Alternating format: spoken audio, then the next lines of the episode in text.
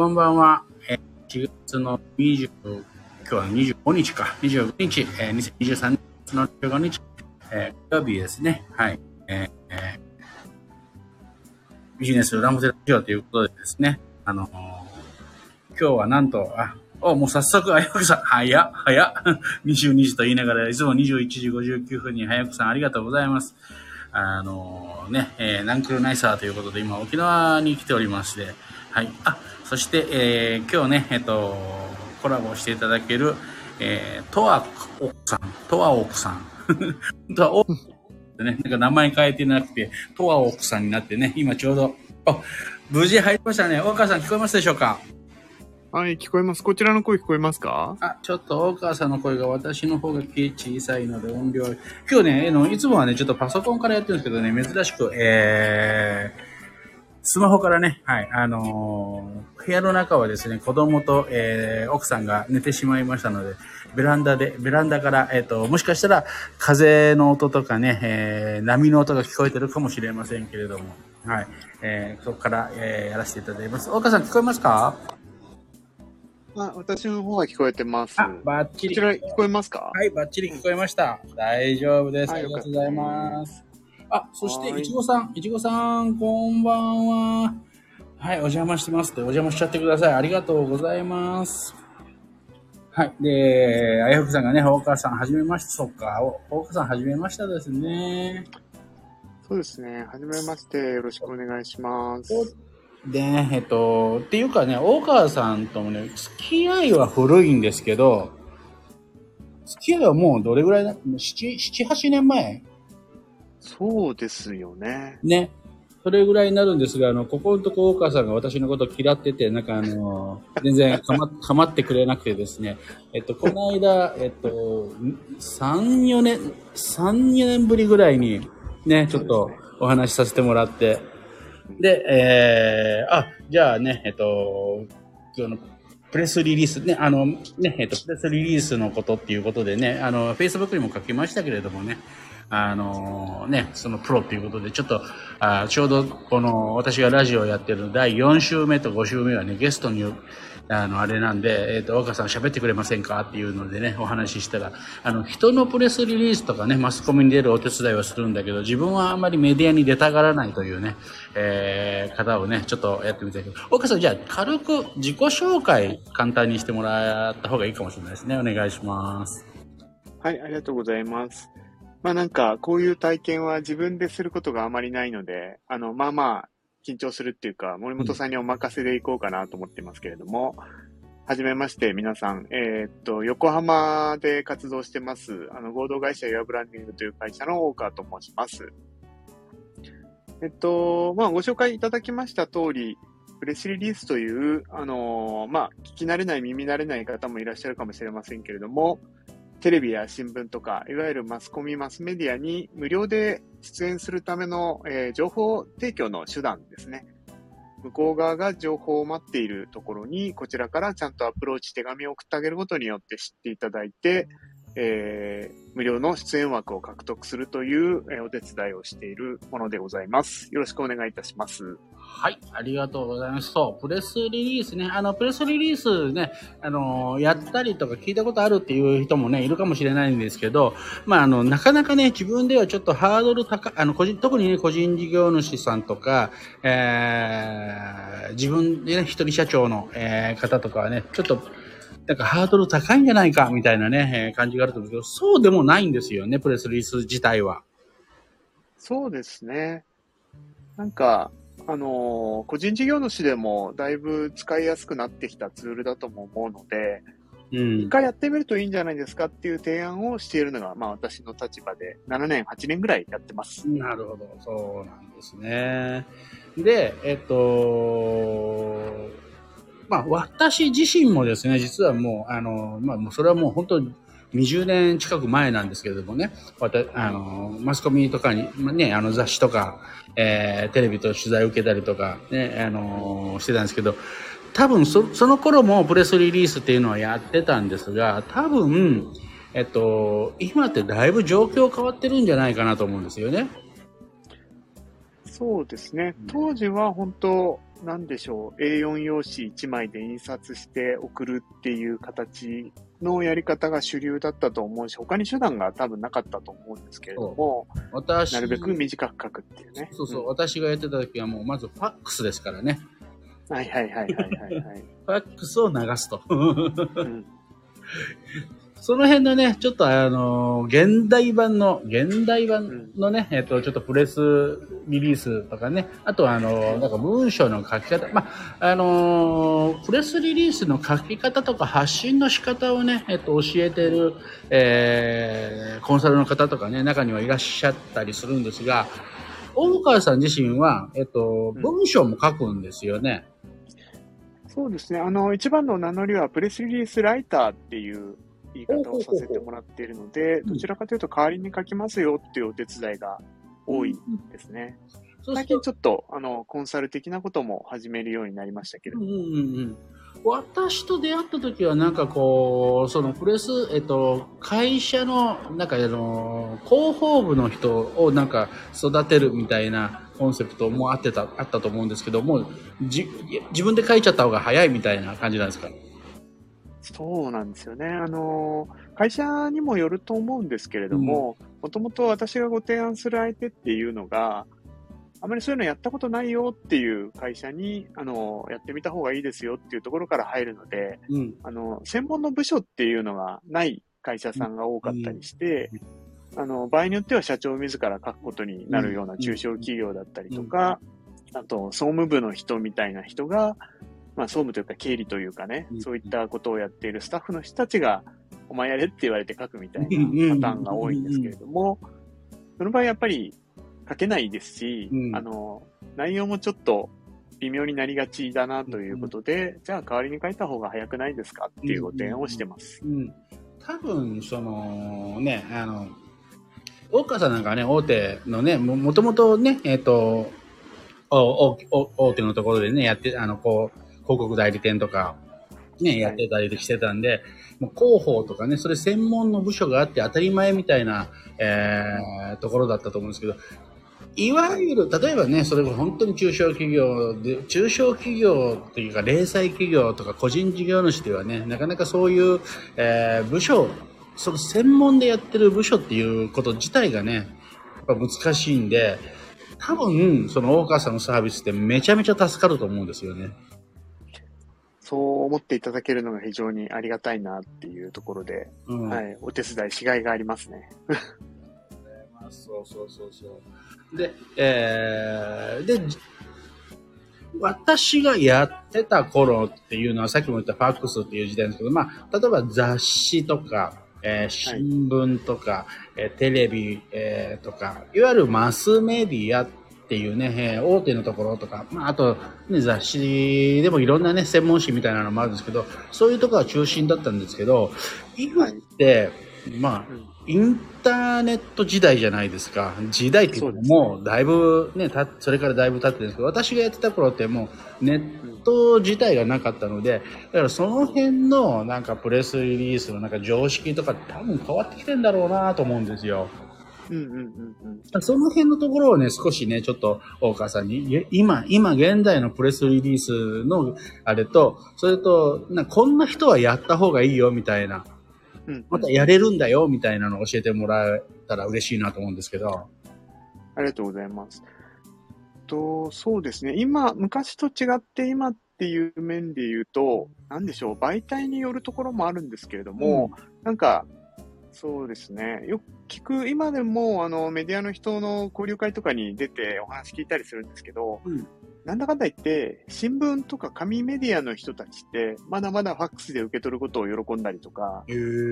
あと、電話かけてきてもらってメールでやり取りするっていう、あの、まあ、言うなればアナログ的なやり取りっていうのを好まれる方が多いようですね。へで、ファックス文化もまだまだあるので、テレビにもファックスで送るとかっていう文化は根強いんですけれどーも、うん今、先ほどもおっしゃってた通り、ネット、ウェブの時代なので、うん。あの、ウェブでプレスリリースを配信してくれるようなサービスっていうのが非常に発達していて、もうここ数年でどんどんサービスも増えてきたりしていますけれども、うん。鉄板の3件がある中で、他も周りも増えてきてみたいなところで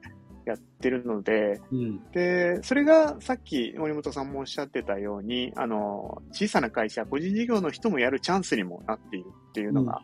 私の実感ですね。具体的に、あはい、い。いはいですか？はい。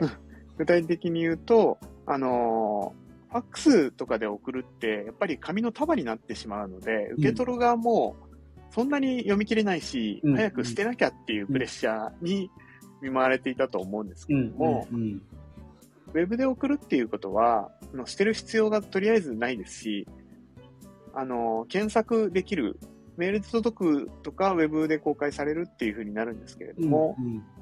後で検索することもできるので、うんあの、そういう意味ではフラットに見ていただけるチャンスが広がっている。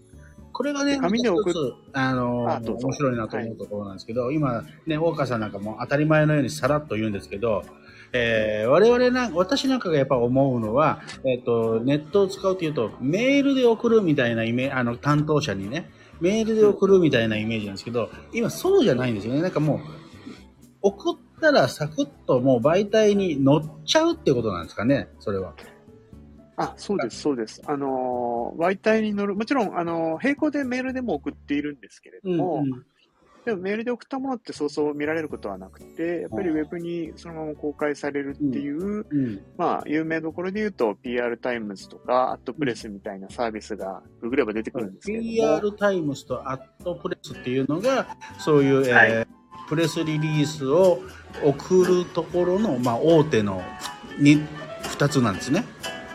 配信サイト、もうそこ自体もメディアを名乗っているぐらい、月間6000万ページビューをみたいなことを言っているようなサイトになっていますね。なるほど。ここでね、ちょっと突っ込んでね、お話聞きたいんですけど、えっと、はい。それこそそうですね、10年ぐらい前までっていうのは、まあ、ネットがまあ出始めて、そういう媒体が出始めて、で、はい。まあ、ネットの媒体って、まあ、要はプレスリリースって、普通ね、雑誌とかテレビだったら、送って取り上げられて取材される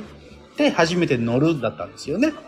うんううんん、そうですねで。も、ネットの場合は、もう、送ったものがそのままもう、いわゆるネットのウェブのページに掲載される。だから100%掲載される。はい。うん。で、そうすると、それになんか意味があるのか、みたいなね、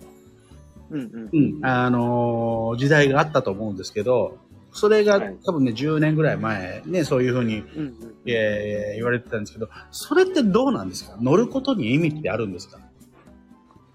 そうですね。あの、乗ることに意味があるかっていうと、うん例えば画期的な商品名、あの、誰も使ったことがないキーワードを使ったネーミングで商品名を作ったとしたら、うん。えっと、わかんないですけど、ちょっと今とっさになんか商品名が浮かばないんであれですけど、あの、それで、そのキーワードで検索したときに、Google 上で何が出ますかっていう話だと思うんですけれどうも、んうんうん。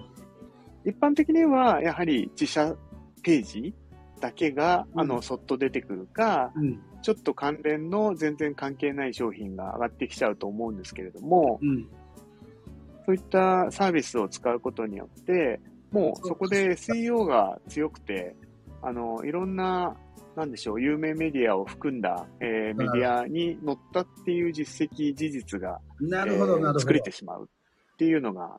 ああ、なるほど、なるほど。そうすると、例えばね、えっ、と、そうだな、なんだろう、えっ、と、今ちょっと目の前にあの、ハンガーがあるんで、ブラサガールなんていうね、例えば商品名を出したと。えーで、それが他にない、あの、商品名だった場合に、誰かが、えー、あブラサガールってどう、実際どうなのよみたいな感じで検索するわけですよね、検索、あの、Google ね。グあの、Google とか Yahoo で。で、その時に、えー何にも出てこないよりは、そういう、えー要はメディアと言われるところに、ちゃんとプレスリリースが、えー検索エンジンとして出てきたら、信用につながる。そうですね。ね。あの要はバイ、あの、ウェブとはいえ媒体ですから、あ、ちゃんと媒体に載ってるんだ、みたいな感じで、信用を得られる可能性があるって感じですよね。そうですね。なんか、ひょんなことで SNS とか、あのうんどっかで聞いたキーワードで検索してみたら、あ、なんかいろんなところでちゃんと紹介されてんのねっていうのは、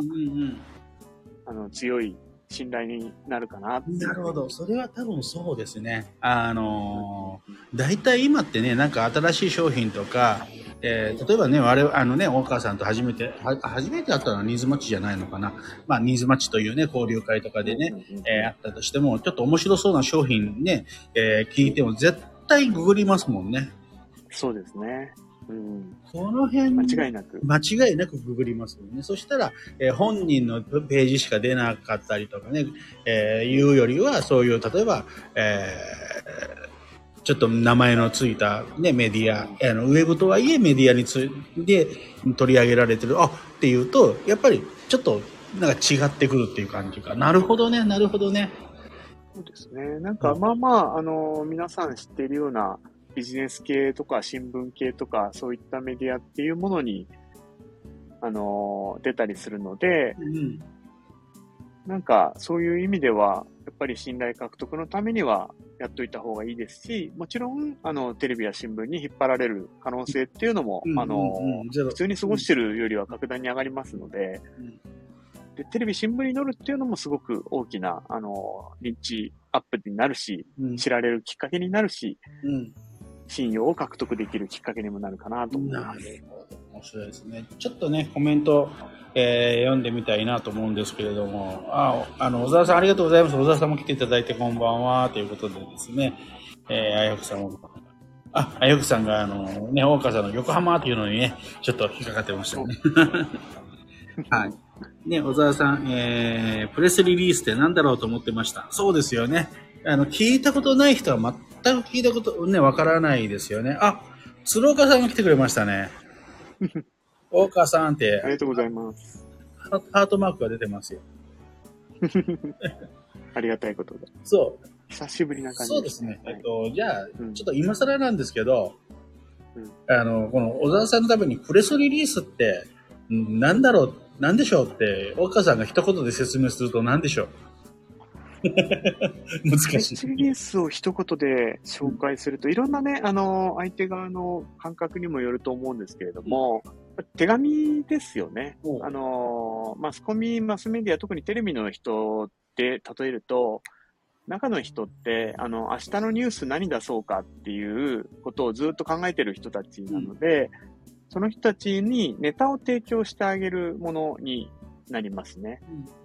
あの、こんな情報そちら知ってますかっていうのを、えっと、我々一般庶民というか、個人事業の方でも、えー、送れるチャンスがあるっていうことなんですけれども、それがもう、なんでしょうね、GHQ がどうのっていう時代からあると言われていたプレスリリースという手段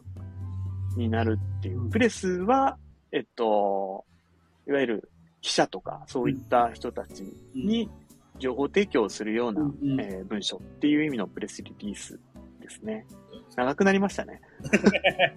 難しいですよね、一言ってね。うん、そうですね。まあ、簡単に言うと本当にマスコミにね、うちを取材してくれっていう売り込み、売り込みって言うとね、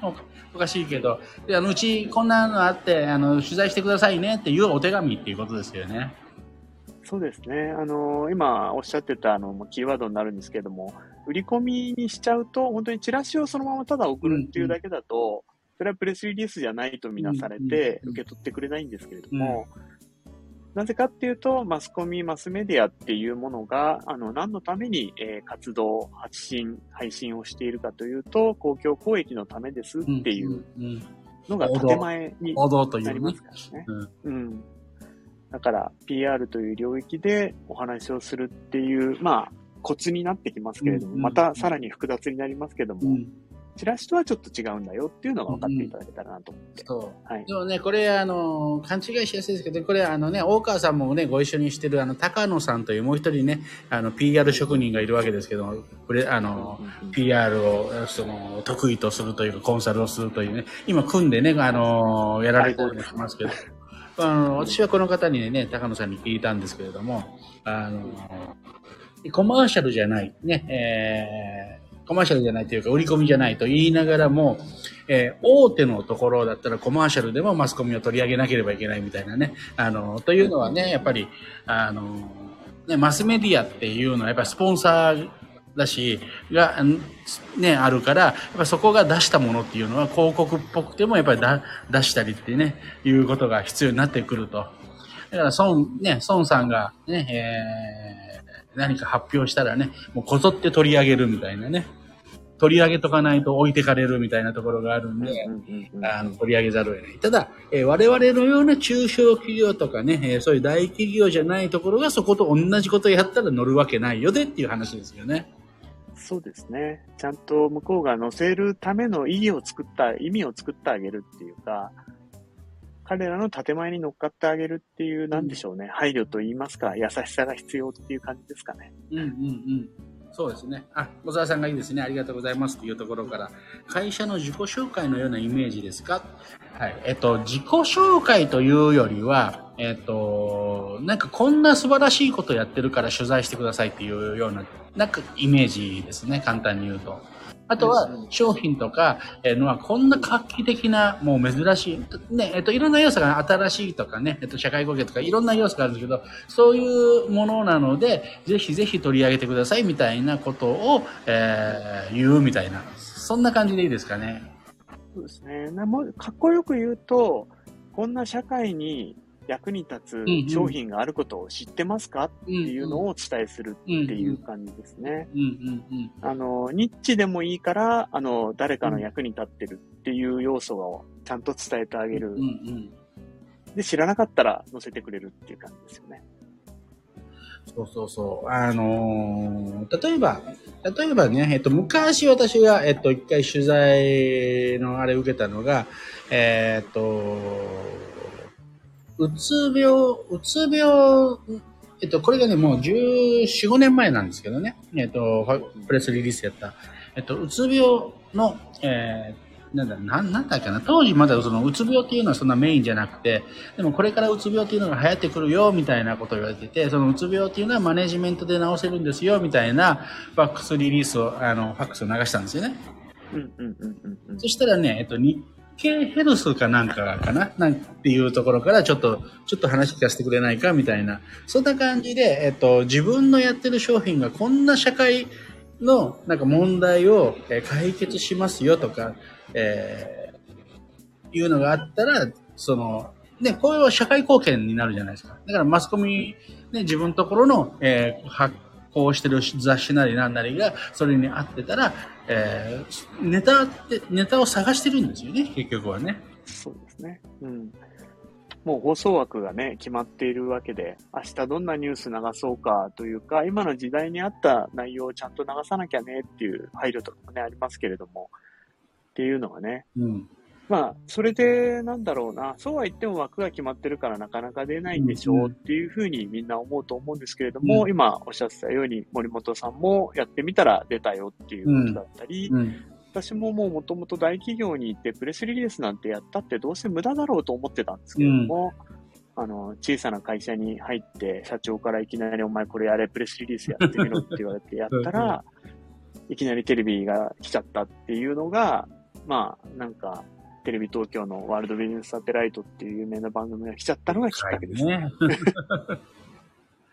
もうそれは本当に、あの、そんなことはね、えっと、なんていうかな、宝くじ当たるようなもんなんでね、あの、みんながみんなそんなワールド、あの、ビジネスサテライトに出れると思ったら大間違いなんですけどね、それがたまたまできちゃったと、岡さん。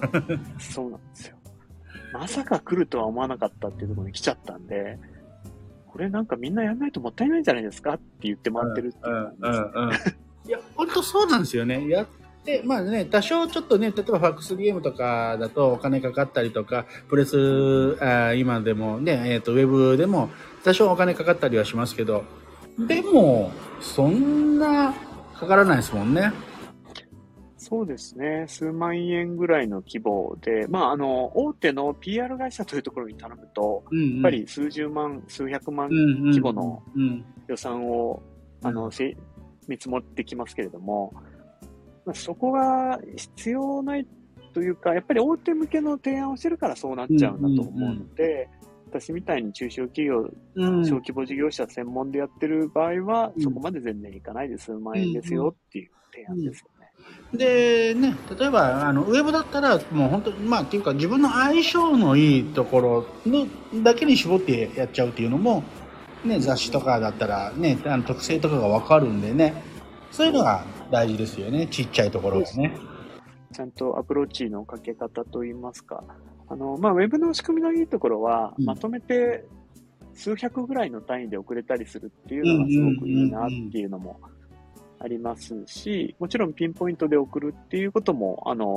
おすすめではあるので、いろんな方法があるっていうのがまた幅広いかなと。あなるほどね。どうしてもね、あの、私の場合はそのウェブっていうのをやった、ウェブのそのプレスリリースをやったことないんで、あの、どうしても雑誌とか、そっち方面になっちゃいますよね。うんうんうんうん。なんか、でもその方が建設的だし、ちゃんと自分が出たいなと思うところにちゃんとアプローチをかけるっていう方が、うん。本当は、あの、やり方としては良くて、それがさっき言ってた相棒の高野さんの、あの、一番お勧めしている手段ですけども。私の場合ちょっとアプローチの仕方として、考え方としてですけれども、効率を考えたときにっていう言い方をさせていただいてて、やっぱりね、忙しいじゃないですか。うんあの、社長うん。も、あの、経理の人も。うん。そんな中で、あの、リストをちゃんと作ってっていうところの手間をかけるんじゃなくて、うん。うん。向こうが持ってるリストでちゃんと送るっていう、うんうんあの、ことをやった方が、うんそれこそ数百社まとめて送るっていうのが、うんあの、コンサルによってあんまり意味ないですよっておっしゃる方もいらっしゃるし、うんまあ、そういう面もあるよなとは思うんですけれどうん。も、うん。効率的だなっていう面ではうんうん勝てないなと思うので、お勧めしてます。まあでもね、あの、今の話をね、聞いたら、あの、それこそ今ね、あの、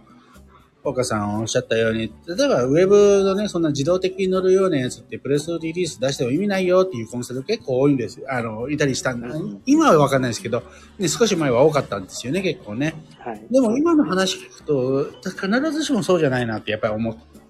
で、その人たちがなんでそれを言うかというと、それが OK になっちゃうと自分の食いぶちがなくなるからなんですよね、多分ね。かもしれないですね。AI に乗っ取られるのと同じような発多分、想です、ね。多分そうだと思います。うんあの、それで効果あるって言っちゃったら、そのピンポイントでやりましょうって言ってたの、ね、今まで自分が数十万取ってたのが、何万円とかでできちゃうわけですから、そうですね。うん、それを否定ししないと、ね、自分のところに仕事回ってこないみたいな部分もあったんじゃないかなと思うんですよね。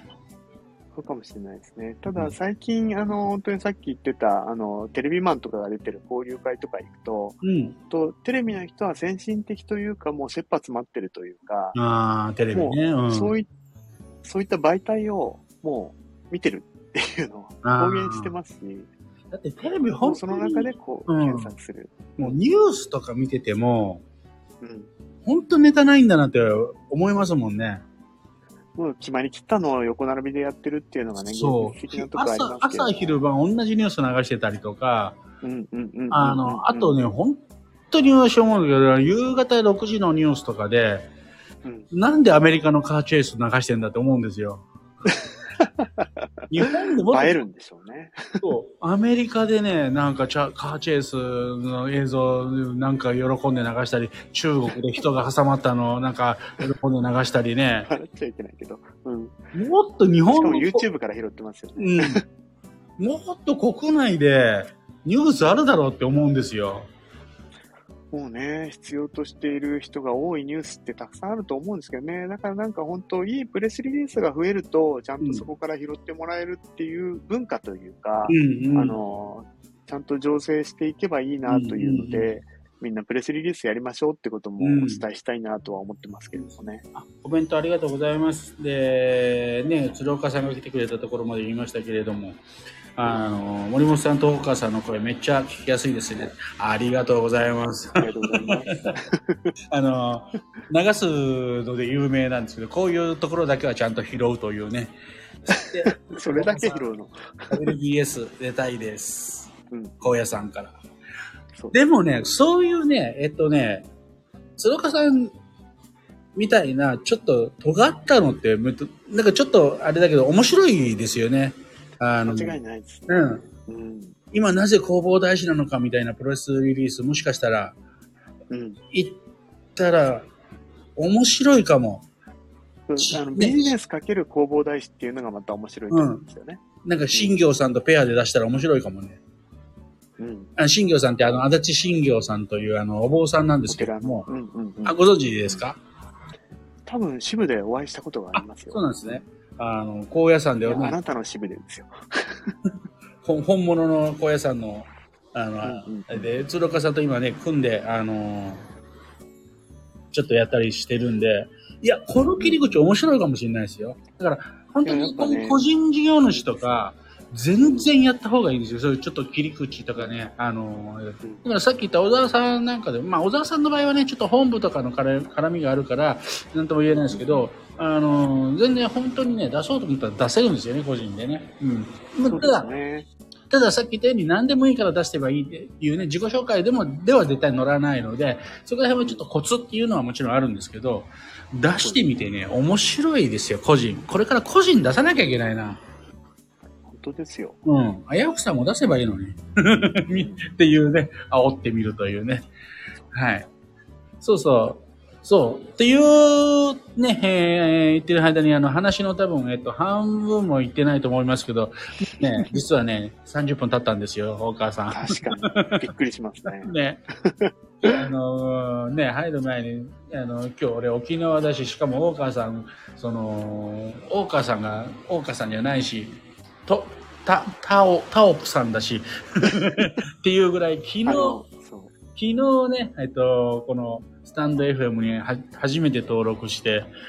そして今日もう初めて配信、あの放送にコラボしてるというね、こんな感じだったんで、えー、30分何話そうかみたいな、あの、つなぎ方のね、レクチャーばっかりでね、内容のこと何にも考えてなかったんですけど、まあ、あのこんな感じでね、そうそう。で、えっと、大川さんが、まあ、プレスリリースのこともやられてるんですけど、いろんなコミュニティもやってたりしましてですね、まあ、あの、ママさんのね、なんかコミュニティを組んで、えーワーキングママさん、いや違う、フリーランスのママさん。フリーランスママっていう言い方をしてますけれどもね。うん。の、まあ、えっ、と、むそのコロナ前はね、ちゃんと集まって、リアルで集まって、なんかこう、お茶会でやってたんですけど、今はなんかズームでやってるんですか？そうですね。お茶会っていう形にして、まあ、毎月、あの、無料でやってます。出入り自由みたいな形で、うん。あの、交流を生み出すのが目的でやってますね。え、ね、何を出すの？あ、交流うんうんうん。が目的ですね。いろんな、あの、幅広くいろんな事業をやってる方がいらっしゃるので、うんうんうん。はい。そこで何か生まれればいいな、みたいな。特に、あの、ねうん、こういうアジェンダがあって、みたいなじゃなくて。うんあの、私は正直かなりリラックスして臨んでいる感じですね。なるほどあまりやっぱりビジネスビジネスするっていう雰囲気にはしないようにしてると言いますか。はい。まあこれもね、もう結構長いことやられてるんでね、あのーねあとは、えっと、また、えっと、最近、えっと、ゆゆる弁っていうね、あのゆる弁ってね、はちょっと、なんか、こう聞くと、やばいかもしれないですけど、あの、勉強の弁ですからね。そうです、そうです。ゆるい勉強会の略ですから。はで、い。これもね、コロナ前ずっとやってたりとかね、えっと、したんですけど、またさ最近というか、ここのところ復活した感じで。そうですね。なんか、あのーゆるく学ぶっていうあの感覚が私にとってみれば、肩の力を抜いた方が、うんあの、アイデアが生まれやすいっていう考えなんで、うんうんうんあの、やってることは真剣にやってるんですけどね。うんうんうんうん。あの、ゆるくと言っても真面目にはやってる。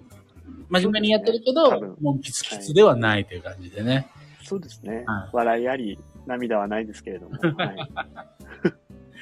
で、あの、なんでこの話題を出すかというと、実はあの、今度ね、あのそのゆる弁の講師としてね、呼んでいただいたんで、私今度、えーお話、えーさせていただくということで、あの、勝手に、P 勝手に PR を しておりますけれどもあ。りがたい幸せです。5月9日10時から、はい。あのこれって無誰でも料のイベントに。誰でも来れるんですか？はい。あのーゆる弁オンラインで検索すると無料登録できますので、うんそこから申し込んでいただければ無料で参加できる。はい。えっと、5月、5月9日でしたっけ？9日ですね。9日の火曜日の10時から。朝10時ですね。はい。あのー私、えっと、喋りますんで、もし、えーご興味あったら、えー参加してみてくださいということで。ですね。はい。なんか、あの、真面目ですよと言いつつ、タイトルがまたね、振るったタイトルになっていますけれどもね。スラムダンクとワンピースは聖書ですっていうタイトルで森本さんがお話ししていただけることになっています。これを、これを私は至って真面目に語ります。私笑っちゃうと思うけどね。はいはい。というわけで、えー、最後ね、30分もう、えー、5分も過ぎましたけれども、こんな感じで、えー、最後ね、えっと、鶴岡さんが出しますか、足立新業と。これ、ね、本当いいと思うんですよね。ちょっとね、面白いなと思うんでね、ちょっと、あの、煽ってみたいと思いますし、えー、もしあれだったら、あの、乗っかってみたいなと思いますんで、また今度はね、鶴岡さんにおお声をかけたいなと思います。はい。というわけで、えっと、岡さん、なんかじゃあ最後に一言言っていただ、なんかありましたら？いや、なんか本当にあっという間の時間になってしまって、さすが森本さんの回しが素晴らしいなという、あの、ふうに感じました。ただ私今までこの放送を聞いたことがなかったんで、また次の放送をとうとう聞いていきたいと思いますので、楽しみにしています。それもまた。はい。ありがとうございました。はい、ありがとうございました。というわけでね、えっと、今日はね、えっと、あの、大川さんというね、いつ普段ね、こういうのにあんまり出出たくないよっていうのを無理やりね、引きずり出してきましたけど、ありがとうございました。じゃあ、ね、これに懲りずにまたね、えっと、楽しかったんで、えっと、また誘ったら出てください。はい。またいつの日か。はい、ありがとうございます。じゃあ、えっと今日聞いてくださった方、ありがとうございました。さようなありがとうございら。ました。